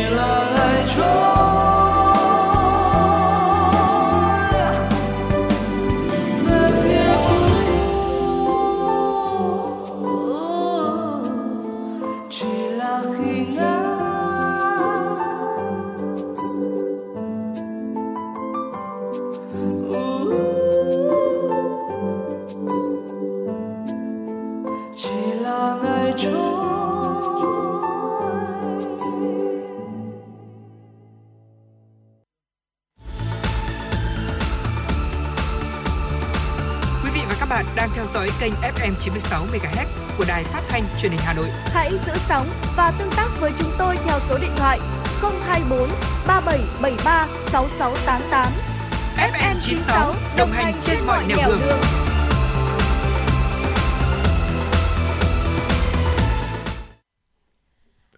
Ngay sau đây xin mời quý vị thính giả chúng ta sẽ cùng quay trở lại với dòng chảy tin tức với uh, phần biên tập của biên tập viên Thùy Chi. Thưa quý vị và các bạn, theo Cục Đăng kiểm Việt Nam, từ năm 2013 đến nay, giá dịch vụ kiểm định xe cơ giới không thay đổi. Trong khi đó, lạm phát liên tục tăng cao, tiền trượt giá, thậm chí lương cơ bản cũng được tăng nhiều lần. Việc này đã khiến các đơn vị đăng kiểm gặp khó khăn trong xoay sở chi phí hoạt động. Cục Đăng kiểm Việt Nam cho biết việc sụt giảm lượng phương tiện đến đăng kiểm thời gian vừa qua do thay đổi quy định về chu kỳ kiểm định, miễn đăng kiểm lần đầu xe cơ giới cũng khiến các trung tâm đăng kiểm bị sụt giảm doanh thu, khó khăn trong duy trì hoạt động. Cục và cũng đề xuất tăng giá dịch vụ kiểm định ô tô thêm từ 30.000 đến 220.000 đồng tùy theo loại xe và giá và 50.000 đồng phí lập hồ sơ với xe miễn đăng kiểm. Kỳ thi lớp 10 trên cả nước diễn ra từ cuối tháng 5 cho đến hết tháng 6 do từng địa phương quy định thời gian tổ chức. Nhiều tỉnh thành đã công bố điểm thi, điểm chuẩn lớp 10. Theo đó, Phú Yên là tỉnh đầu tiên trên cả nước công bố điểm thi vào lớp 10. Ngày 15 tháng 6, tỉnh này cũng đã thông báo điểm chuẩn trúng tuyển nguyện vọng 1 của từng trường. Hiện tại, nhiều địa phương đã công bố điểm thi như là Hưng Yên, Nghệ An, Bắc Ninh, Thái Nguyên, Lạng Sơn, Long An, giúp học sinh có thể tra cứu điểm thi lớp 10 năm 2023. Hà Nội và thành phố Hồ Chí Minh là hai thành phố có số lượng thí sinh dự thi vào lớp 10 đông nhất cả nước. Dự kiến thành phố Hồ Chí Minh công bố điểm thi là ngày 20 tháng 6, còn Hà Nội là mùng 4 tháng 7. Từ ngày 1 tháng 7, cổng thông tin tuyển sinh của Sở Giáo dục và Đào tạo Hà Nội chính thức mở để cha mẹ học sinh đăng ký tuyển sinh cho con. Phụ huynh học sinh lưu ý thời gian đăng ký tuyển sinh trực tuyến được chia theo độ tuổi. Theo đó, cha mẹ học sinh có con vào lớp 1 bắt đầu đăng ký tuyển sinh trực tuyến từ ngày 1 tháng 7 đến hết ngày 3 tháng 7. Thời gian đăng ký tuyển sinh đối với trẻ 5 tuổi là từ ngày 4 tháng 7 đến hết ngày 6 tháng 7. Thời gian đăng ký tuyển sinh vào lớp 6 là từ ngày 7 tháng 7 đến hết ngày 9 tháng 7 cha mẹ học sinh đăng nhập vào cổng thông tin tuyển sinh của Sở Giáo dục và Đào tạo Hà Nội và làm theo các bước quy định. Năm học 2023-2024, các trường học trên địa bàn thành phố vẫn áp dụng hình thức tuyển sinh trực tuyến và tuyển sinh trực tiếp để tuyển trẻ 5 tuổi vào trường mầm non tuyển học sinh lớp 1 ở trường tiểu học và tuyển học sinh lớp 6 ở trường trung học cơ sở. Sau khi hết hạn đăng ký tuyển sinh trực tuyến trên hệ thống, cha mẹ học sinh có thể trực tiếp đến trường làm thủ tục tuyển sinh. Thời gian tuyển sinh mầm non 5 tuổi, lớp 1 và lớp 6 của các trường được thực hiện thống nhất trong khoảng thời gian từ ngày 13 tháng 7 đến hết ngày 18 tháng 7 năm 2023. Tòa án Nhân dân thành phố Hà Nội chuẩn bị xét xử hai bị cáo trong vụ lộ đề môn sinh tốt nghiệp trung học phổ thông năm 2021 theo quyết định đưa vụ án ra xét xử, hai bị cáo là bà Phạm Thị My, 60 tuổi và ông Bùi Văn Sâm, 74 tuổi, cùng là nguyên giáo viên một trường tại Hà Nội, bị xét xử về tội lợi dụng chức vụ quyền hạn trong khi thi hành công vụ. Phiên tòa dự kiến diễn ra vào ngày 29 tháng 6. Chủ tọa phiên tòa là thẩm phán Nguyễn Đình Tiến. Có 3 luật sư đăng ký bảo chữa cho bị cáo My. Trước đó, đề thi môn sinh học của kỳ thi tốt nghiệp trung học phổ thông năm 2021 vướng lùm xùm ngay sau khi kết thúc môn thi. Nguyên nhân phát xuất phát là từ việc ờ, nội dung đề thi được cho là rất giống với nội dung ôn tập ngay trước ngày thi môn sinh học của một thầy giáo là lãnh đạo trường trung học phổ thông chuyên Hà Tĩnh. Thường xuyên theo dõi thông tin dư luận, báo chí, mạng xã hội, kịp thời phát hiện và xử lý các tin giả, tin đồn liên quan đến tiêm chủng vaccine phòng COVID-19 là những yêu cầu nêu trong kế hoạch số 169 về truyền thông tiêm vaccine phòng COVID-19 tại thành phố Hà Nội năm 2023-2024. Theo đó, toàn thành phố sẽ tăng cường công tác truyền thông các chủ trương chính sách của chính phủ, Bộ Y tế, Ủy ban nhân dân thành phố Hà Nội về thúc đẩy mạnh mẽ công tác tiêm chủng vaccine phòng COVID-19, góp phần hiệu quả trong phòng chống dịch COVID-19 trong tình hình mới. Truyền thông về hiệu quả của chiến dịch tiêm chủng vaccine phòng COVID-19 của Việt Nam và thành phố Hà Nội, những nỗ lực của các lực lượng chống dịch, sự tham gia ủng hộ của người dân trong công tác tiêm chủng vaccine phòng COVID-19 nói riêng và phòng dịch COVID-19 nói chung. Tổng công ty Đường sắt Việt Nam đề xuất bố trí vốn ngân sách nhà nước cho hoạt động kinh tế đường sắt để nâng cấp 297 lối đi tự mở thành đường ngang. Tổng công ty Đường sắt Việt Nam cho biết tại đề án đảm bảo trật tự hành lang an toàn giao thông và xử lý dứt điểm lối đi tự mở qua đường sắt đã được Thủ tướng phê duyệt. Giai đoạn 2021-2025 sẽ xây dựng mới 297 đường ngang, hiện đang là các lối đi tự mở. Để sớm đảm bảo an toàn giao thông tại 297 lối đi tự mở này, Tổng công ty Đường sắt Việt Nam đề nghị Bộ Giao thông Vận tải kiến nghị Thủ tướng Chính phủ ưu tiên bố trí nguồn vốn ngân sách, nhà nước cho hoạt động kinh tế đường sắt, thực hiện từ năm 2024, hoàn thành vào năm 2025.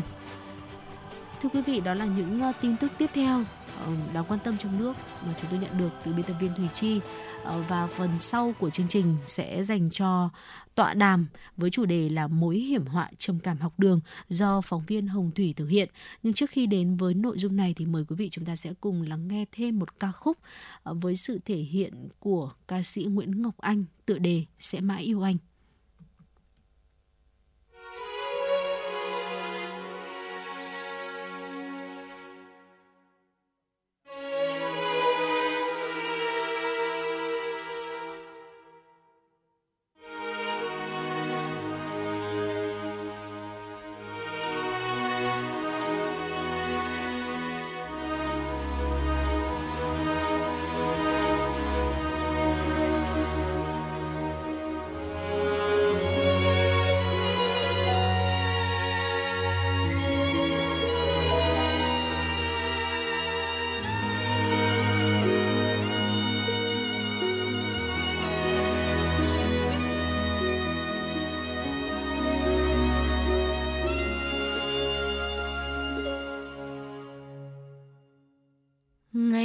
Chưa xa biển bao giờ ngỡ biển xanh, màu xanh yên bình. Ngày tôi chưa yêu bao giờ, ngỡ tình yêu luôn êm đềm. Ngày nay tôi xa biển rồi, biển cồn cao ngàn con sông lớn. Ngày nay tình yêu thật nhiều cay đắng. Nhưng tôi biết không gió lớn, không sóng to, không là biển không cay đắng, không đời chờ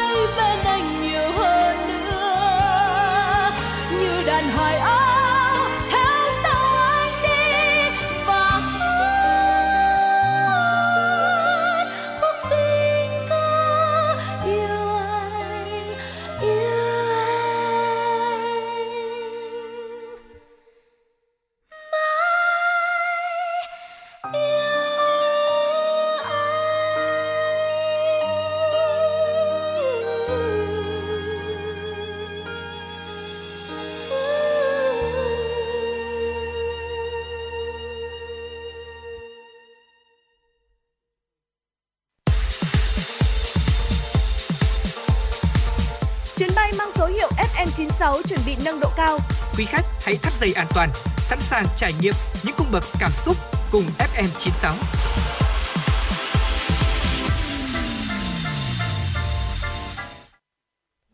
Ngay sau đây xin mời quý vị thính giả chúng ta sẽ cùng đến với tọa đàm Mối hiểm họa trầm cảm học đường. Kính chào quý thính giả. Với những chính sách đổi mới và hội nhập của Đảng và Nhà nước trong những năm gần đây, đời sống kinh tế xã hội của Việt Nam có những bước chuyển biến mạnh mẽ. Sự phát triển không ngừng của khoa học kỹ thuật đã mang đến cuộc sống hiện đại và tiện ích cho người dân. Tuy nhiên thì có một thực tế là một xã hội hiện đại cũng là một xã hội tạo ra nhiều áp lực. Những áp lực nếu không giải tỏa sẽ dẫn đến hiện tượng trầm cảm. Đây là một căn bệnh nguy hiểm của xã hội hiện đại xảy ra ở các lứa tuổi. Một thực tế đáng báo động là trong những năm gần đây, hiện tượng trầm cảm ở lứa tuổi học sinh có xu hướng gia tăng. Để giúp quý thính giả thủ đô hiểu rõ hơn về trầm cảm học đường, chương trình tọa đàm của Đài Phát thanh và Truyền hình Hà Nội ngày hôm nay có nội dung Mối hiểm họa trầm cảm học đường. Chúng tôi xin được giới thiệu cùng quý thính giả các vị khách mời. Xin được trân trọng giới thiệu tiến sĩ Đào Thị Diệu Linh, Phó trưởng bộ môn, giảng viên chính khoa tâm lý, giáo dục, Đại học Ngoại ngữ, Đại học Quốc gia Hà Nội. Cô giáo Lê Thị Quỳnh, giáo viên trường Trung học phổ thông Lê Lợi, Hà Đông, Hà Nội. Em Vũ Hương Bình, học sinh trường Quốc tế Liên Hợp Quốc Hà Nội, người sáng lập Blue Blue Hotline, một dự án tình nguyện tư vấn tâm lý cho lứa tuổi học đường. Và thay mặt cho những người thực hiện chương trình, xin được cảm ơn các vị khách mời đã tham gia buổi tọa đàm ngày hôm nay. Thưa quý thính giả cùng các vị khách mời, học sinh là lứa tuổi đang phát triển về thể chất và tâm lý, vậy nên là rất nhạy cảm với những tác động xung quanh. À, chúng ta thì đang sống trong một xã hội hiện đại với rất nhiều áp lực về học tập, lối sống hay là bạo lực. Điều này thì rất dễ dẫn đến tâm lý bị bi quan và chán nản. Và có một thực tế đau lòng đó chính là ở trong những năm gần đây thì số vụ tự tử học đường có chiều hướng gia tăng. Và nguyên nhân là do phần lớn các em đã mắc phải hội chứng trầm cảm lâu dài, không được phát hiện và chữa trị. À, hoặc là phát hiện tuy nhiên thì không được chữa trị kịp thời. Và câu hỏi đầu tiên ạ, xin được dành cho tiến sĩ Đào Thị Diệu Linh. Thưa tiến sĩ ạ, ở góc độ chuyên gia tâm lý thì xin bà cho biết rõ hơn nguyên nhân của căn bệnh trầm cảm và những biểu hiện tâm lý ban đầu của những trẻ bị mắc chứng trầm cảm học đường như thế nào. Và bên cạnh đó thì khi phát hiện các biểu hiện tâm lý này thì phụ huynh và giáo viên cần phải làm gì ạ? À, xin chào các vị khách mời và quý thính giả. Trước hết, xin cảm ơn Đài truyền hình Hà Nội đã tổ chức buổi tọa đàm hết sức ý nghĩa này. Việc chia sẻ các thông tin liên quan đến sức khỏe tinh thần hiện nay là rất cần thiết và nhất là khi mà cuộc sống có nhiều áp lực các vấn đề sức khỏe tinh thần của người dân nói chung và cái sức khỏe tinh thần của học sinh sinh viên gia tăng.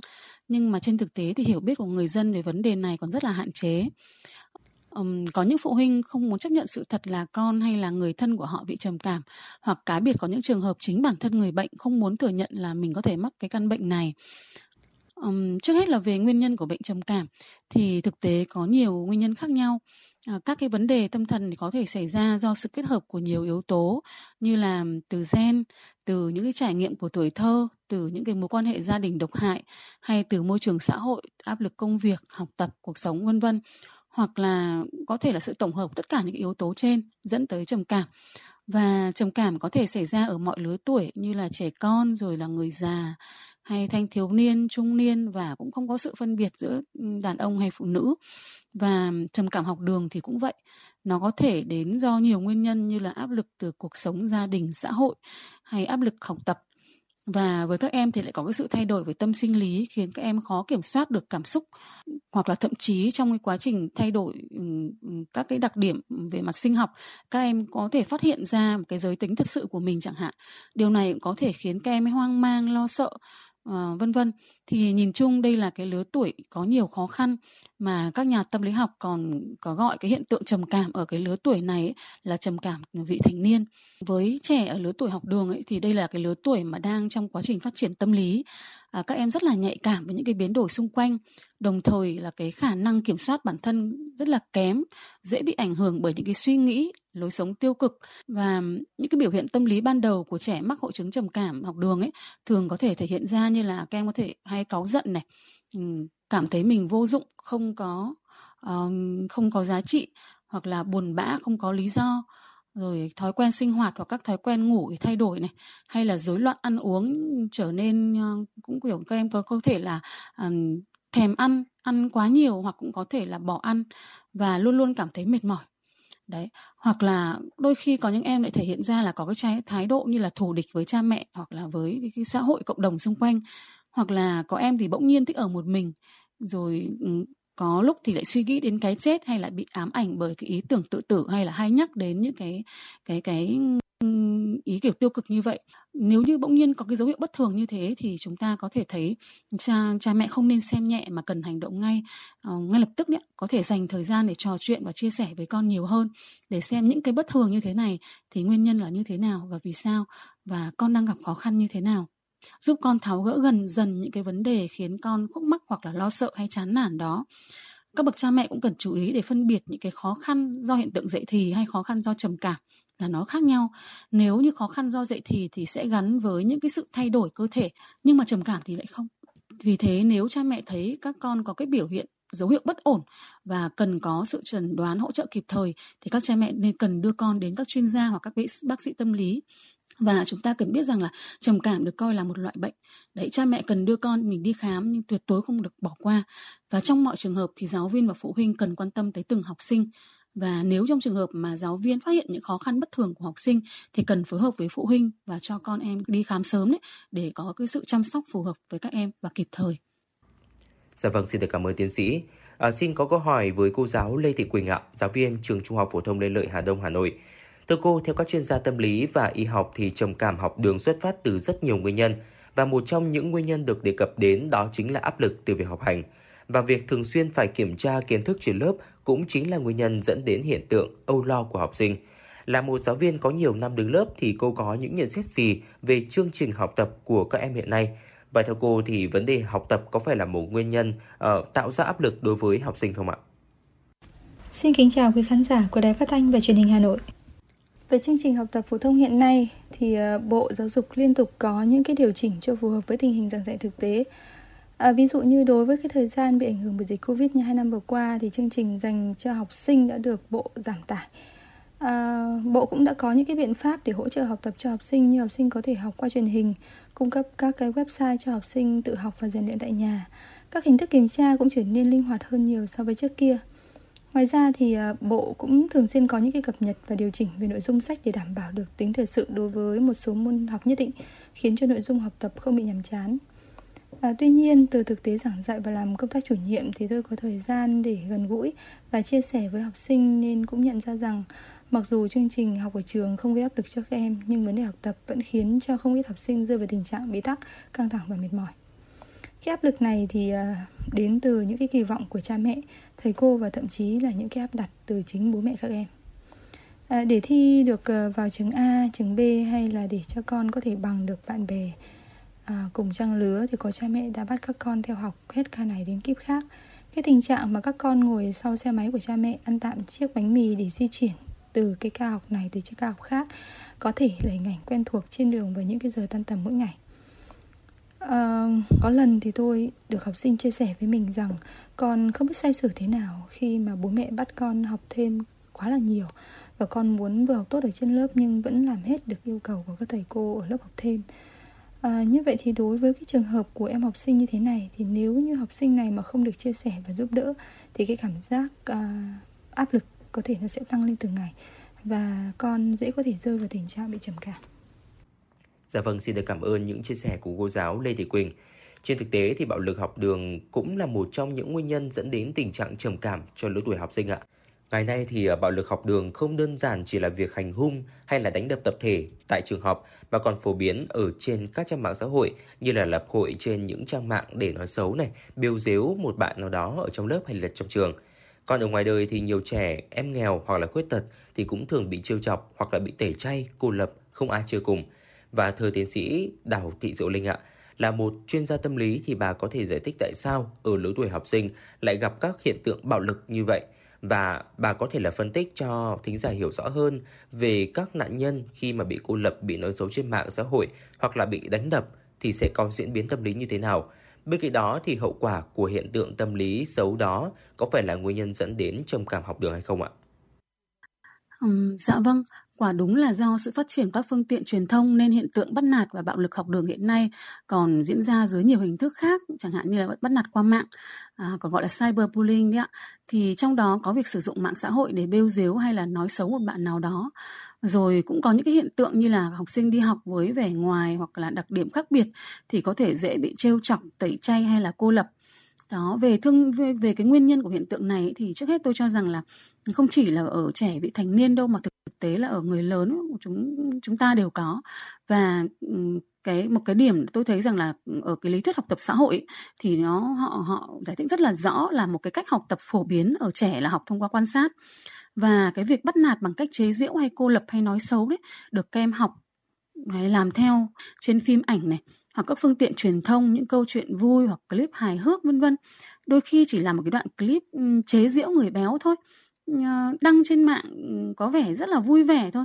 Nhưng mà thực tế thì nó có một cái cái hiệu ứng tiêu cực ở chỗ là khiến trẻ học theo và coi cái việc body shaming đấy nó là điều rất là bình thường. Hoặc là đôi khi người lớn chúng ta cũng có những cái phát ngôn một cách rất là vô tình nhưng mà lại khiến trẻ học theo.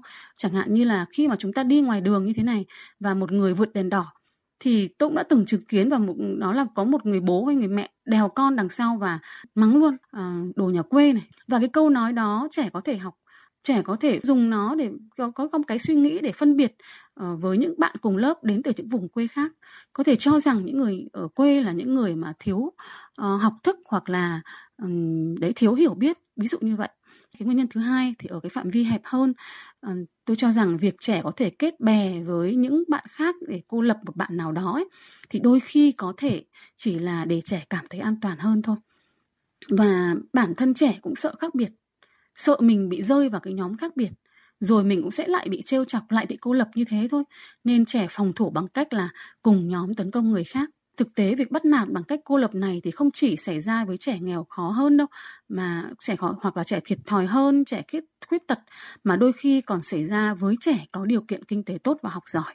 Những bạn trước giờ vốn đã rất giỏi, có thể cảm thấy không an toàn khi bị mất đi cái vị trí đấy. Đó, và các em kết bè với nhau để cô lập bạn có thành tích xuất sắc hơn. Và một cái lý do nữa để khiến cái lứa tuổi này ừ, ờ, các em có cái cái cái kiểu bắt nạt là bằng cách là chế giễu hay cô lập như vậy là bởi vì cái nhu cầu tự khẳng định bản thân của các em ấy rất là cao. Và cái áp lực từ nhóm cũng rất là lớn, nhưng mà cái nhận thức và khả năng kiềm chế hay là kiểm soát cảm xúc còn rất là hạn chế và nó dễ dẫn đến những hành động bốc đồng, thiếu suy nghĩ. Và thông thường những đứa trẻ này thì quan tâm tới việc hòa nhập và được chấp nhận hơn là lo lắng về hậu quả của việc bắt nạt. Đó, thậm chí các em còn chưa đủ nhận thức để hình dung ra hết được cái hậu quả của bắt nạt là như thế nào. Uhm, thế còn về nạn nhân khi bị cô lập, bị nói xấu trên mạng xã hội hoặc là bị đánh đập ấy, thì có thể dẫn tới những cái vấn đề tâm lý và cảm xúc rất là khác nhau. À, trẻ bị cô lập hay nói xấu thường sẽ cảm thấy rất là cô đơn, uh, lạc lõng, thậm chí là hoang mang, lo sợ, rồi tinh thần suy sụp và có những em là hoảng loạn. Và với các em thì cái việc bị bắt nạt và bạo lực ở trường ấy nó khiến cho cái việc đến trường nó trở thành ác mộng. Những những bạn này rất là sợ phải đến trường và riêng với trẻ bị bắt nạt bằng cách cô lập ý, thì còn có thêm một cái sự căng thẳng và đau khổ nữa khi không nhận được cái sự cảm thông từ gia đình hoặc là thầy cô. Bởi vì nếu mà trẻ bị bị đánh bị đánh ý, bắt nạt bạo lực về mặt thể chất ý, thì hậu quả sẽ được nhìn thấy thế nhưng mà việc bị cô lập thì lại không để lại những cái hậu quả thể chất như vậy. Và với nạn nhân của cái hình thức bắt nạt này thì một ngày đến trường ấy quả là một ngày rất là căng thẳng thậm chí là căng thẳng tột độ. Và quả thực chỉ nghĩ đến thôi đã cảm thấy các em đã phải chịu áp lực tâm lý rất là nặng nề rồi. Và cái hậu quả tâm lý đó uh, do bị bắt nạt ấy thì để lại uh, có thể dẫn tới các cái rối loạn tâm lý khác nhau. Và có những trường hợp thì các em không chịu nổi mà có thể dẫn tới những cái hậu quả rất là đáng tiếc. Dạ vâng, xin được cảm ơn tiến sĩ. Kính thưa quý vị thính giả, có mặt trong buổi tọa đàm ngày hôm nay là một vị khách mời đặc biệt, đó chính là em Vũ Hương Bình, học sinh trường quốc tế Liên Hợp Quốc Hà Nội. Sở dĩ chúng tôi nói đây là một vị khách mời đặc biệt bởi vì em là người sáng lập ra Blue Blue, một dự án chuyên về sức khỏe tinh thần, hỗ trợ thanh thiếu niên lứa tuổi học đường gặp khó khăn về tâm lý. Và quả thực thì những người làm chương trình rất bất ngờ khi mà biết đến người sáng lập của dự án này, à, một dự án đầy tính nhân văn thì mới chỉ là học sinh trung học phổ thông mà thôi. Và câu hỏi đầu tiên dành cho em Vũ Hương Bình ạ. Em có thể cho thính giả biết lý do vì sao, lý do nào để thúc đẩy em có ý tưởng thành lập dự án này ạ? Và mục đích cũng như là đối tượng mà em và những cái hoạt động chính của dự án hướng tới là gì? Vâng, em xin chào khán giả của Đài Phát thanh Truyền hình Hà Nội. Ý tưởng của Blue Blue Hotline em đã nảy ra khi người bạn thân của em đã qua một cái thời kỳ vô cùng khó khăn. Khi nói chuyện với bạn thì bạn ấy khóc rất là nhiều tại vì bạn ấy bảo bạn ấy không chịu đựng được những cái áp lực trong cuộc sống như là những thay đổi trong mối quan hệ cũng như là những kỳ vọng mà bạn ấy đặt cho chính bản thân mình. Khi nói chuyện với bạn mặc dù em vẫn lắng nghe và tâm sự bạn um, với bạn nhưng em biết rằng bạn ấy không dám nói ra tất cả những cái cảm xúc và những cái ý nghĩ tiêu cực của mình vì bạn ấy không muốn trở thành gánh nặng cho người thân cũng như là không muốn cảm thấy mình yếu đuối. Um, khi mà nói ra những cái khó khăn trong cuộc sống của bạn thì em đã rất là muốn tìm một nơi mà có thể hỗ trợ bạn một cách lâu dài và có đủ uy tín để bạn có thể um, tâm sự và học được cách um, vượt qua những cái khó khăn trong cuộc sống. Nhưng em đã không tìm thấy một cái mạng lưới như vậy và từ đó em đã quyết tâm rằng mình phải nghĩ ra một ý tưởng để có thể xây dựng một cái mạng lưới xã hội mà có thể hỗ trợ những bạn trẻ những người bạn thân của em um, về mặt chăm sóc sức khỏe tâm lý. Và rồi Boo Boo Hotline đã ra đời với mục đích rằng giúp đỡ các bạn từ 15 đến 25 tuổi để có thể biết cách vượt qua những cái khó khăn và những cái thay đổi trong cuộc sống để biết cách đứng vững qua những cái vấp ngã mà các bạn ấy gặp phải. Và cùng lúc ấy bọn em cũng muốn gửi ra một thông điệp rằng các bạn cũng như là những bậc phụ huynh phải biết cách để đặt cái tầm quan trọng và cái sự quan trọng về việc chăm sóc sức khỏe tâm lý cho thanh thiếu niên tại Việt Nam. Vì lúc ấy là những cái lúc mà các bạn ấy suy sụp nhất và những cái lúc mà bạn ấy cần cái sự cảm thông nhất và một người ở bên cạnh để dẫn dắt, để lắng nghe, để không phán xét các bạn.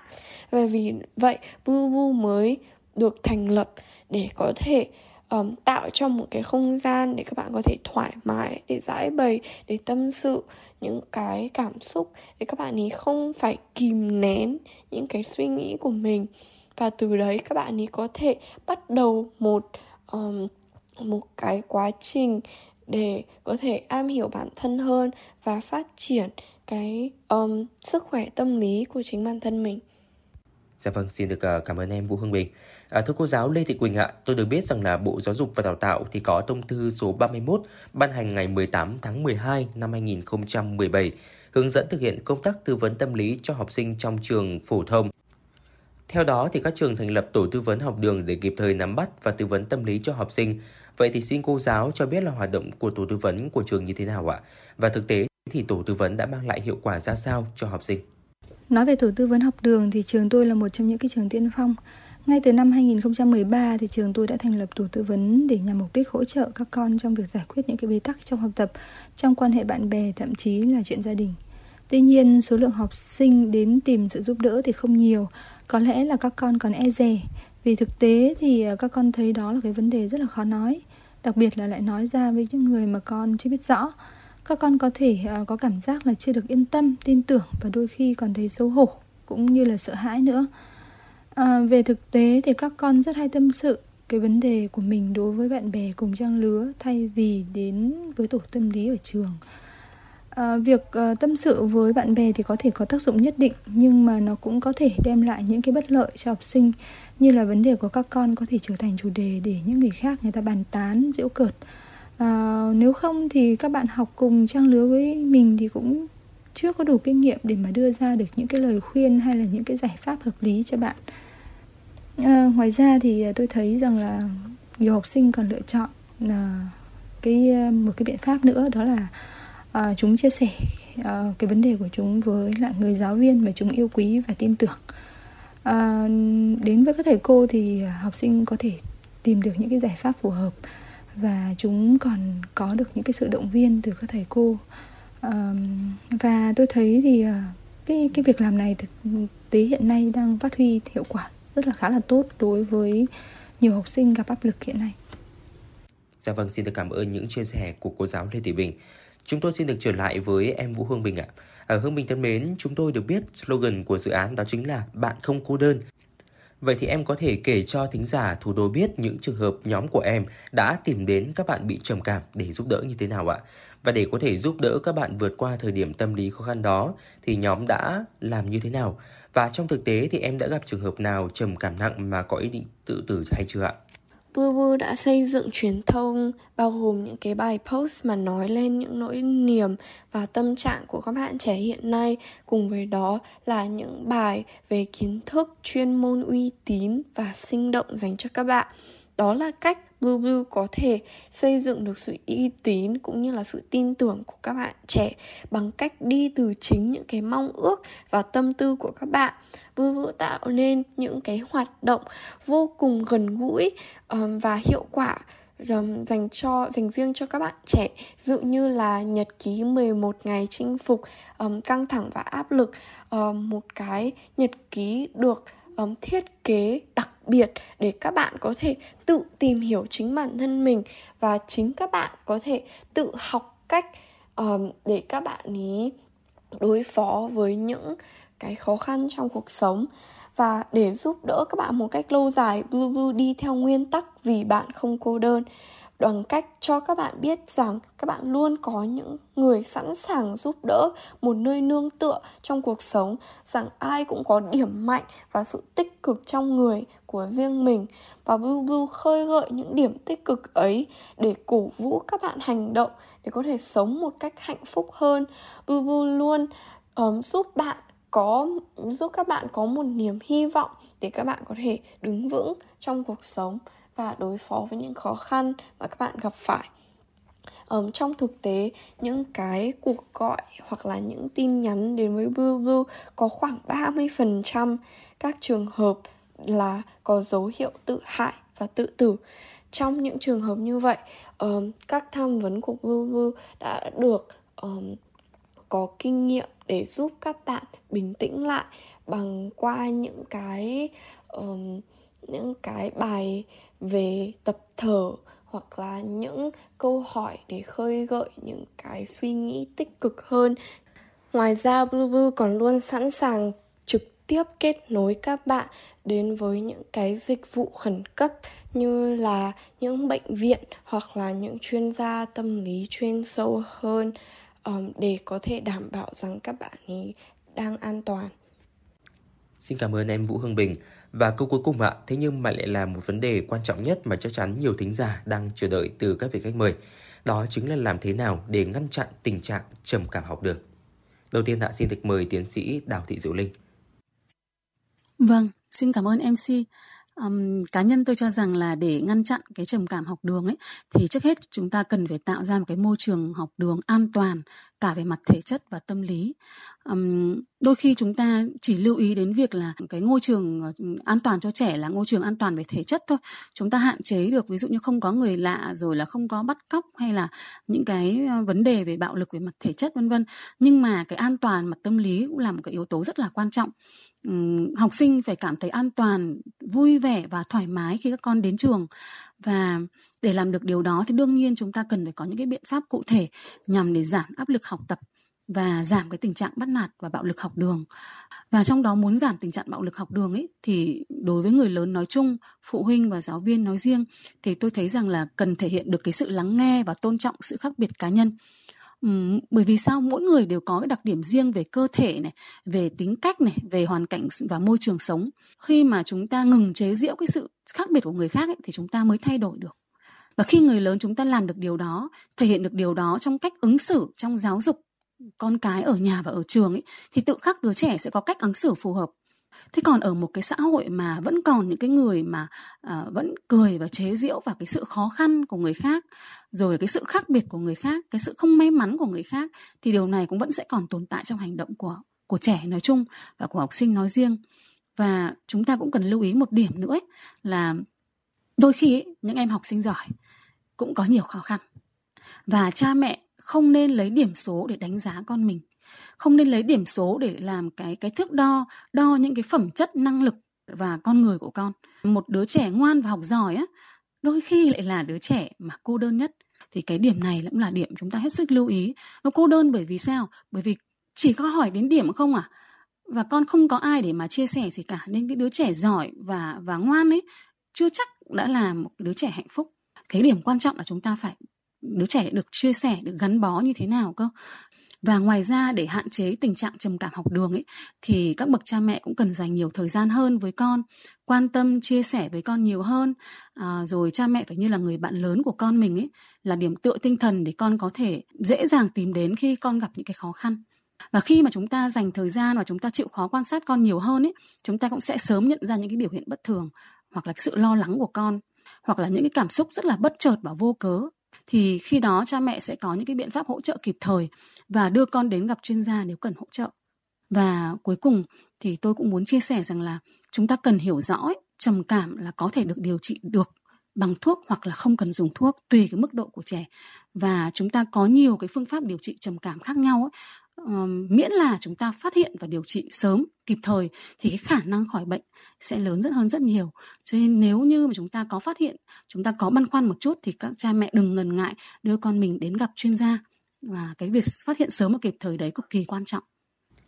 Tiếp theo chúng tôi cũng muốn biết ý kiến của cô giáo Lê Thị Quỳnh ạ. Theo tôi để ngăn chặn tình trạng này mỗi người cha người mẹ đều nên gần gũi con cái của mình hơn để có thể hiểu con nắm bắt tâm lý của con và để điều chỉnh những cái hoạt động liên quan đến đời sống hay học tập của con một cách phù hợp. Và việc gần gũi chia sẻ với con còn giúp cho cha mẹ phát hiện ra những cái vấn đề của con, cùng con tháo gỡ khi cần thiết. Cha mẹ cũng nên lắng nghe những cái tâm tư nguyện vọng của con để mà đưa ra được những cái quyết định cũng như là mục tiêu học tập sao cho phù hợp với năng lực của con. Cha mẹ cũng nên dành cho con thời gian để con có thể thư giãn, tham gia các hoạt động phát triển năng khiếu và năng lực cá nhân khác trong nhà trường thì à, để học sinh tin tưởng và tìm đến với tổ tư vấn học đường nhiều hơn thì mỗi nhà trường nên tổ chức các cái hoạt động để có thể à, giúp các con giao lưu gần gũi và chia sẻ với các thành viên trong tổ tư vấn. À, theo tôi thì cũng nên bổ sung những cái thầy cô giáo có cái sự tương tác với học sinh nhiều à, được nhiều học sinh yêu quý vào trong tổ tư vấn để có thể hỗ trợ các con được nhiều hơn.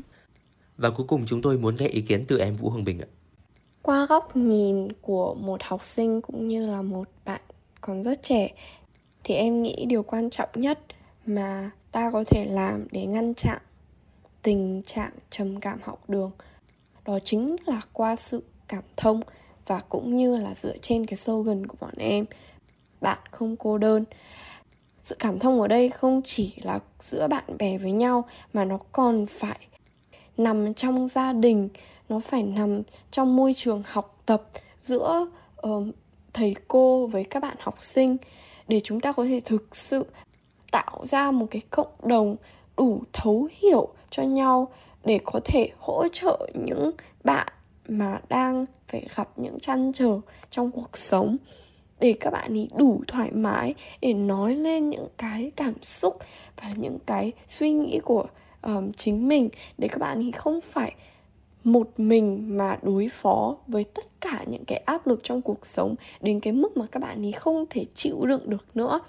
Thì em nghĩ cái cách mà chúng ta có thể tạo ra một cái cộng đồng như vậy là qua sự cảm thông, qua sự kiên nhẫn và qua sự thấu hiểu, sẵn sàng để tâm sự, để lắng nghe và chúng ta không phán xét nhau để các bạn ấy có thể thực sự cảm thấy an toàn khi mà các bạn ấy có thể giải bày được những cái lo lắng hoặc là những cái nỗi niềm của chính bản thân mình.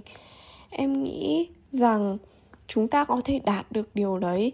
Uh, nếu mà chúng ta tiếp tục um, không ngừng để um, um, tìm hiểu về vấn đề về trầm cảm và tìm hiểu những cái lý do và những cái nguyên nhân mà tạo ra cái um, trầm cảm học đường để chúng ta có thể biết cách um, tốt nhất để có thể hỗ trợ các bạn về mặt chăm sóc um, tâm lý um, của các bạn. Dạ vâng, xin được cảm ơn các vị khách mời.